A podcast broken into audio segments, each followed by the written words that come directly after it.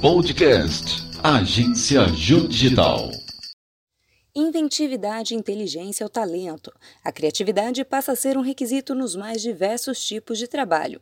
Do engenheiro civil ao artista, a criatividade simplesmente pertence ao ser humano.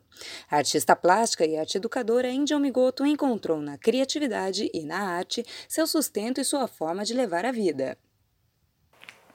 Olha, eu acho que a arte no, no cotidiano da gente faz a gente um pouco melhor. Faz a gente um pouco mais sábio faz a gente um pouco mais humilde também.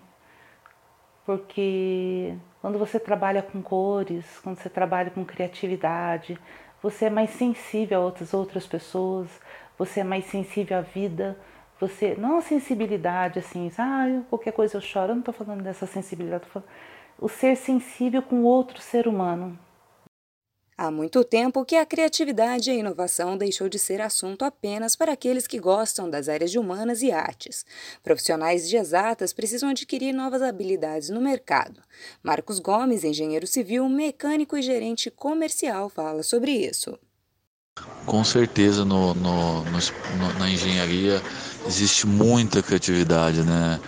É, tem muito espaço, existe muita criatividade, ainda mais quando você vai projetar algo, alguma coisa, você tem que ser criativo para minimizar custo ou para poder fazer funcionar. Então, a, a, ela pode, ela faz parte tanto na parte de projeto quanto na parte de melhoria. A criatividade ela está muito presente na engenharia, na minha opinião. A criatividade pode ser uma saída para situações de crise, mas também uma porta de entrada para novos olhares nas áreas de atuação dos profissionais em geral. Valesca Migoto para a agência Jô Digital.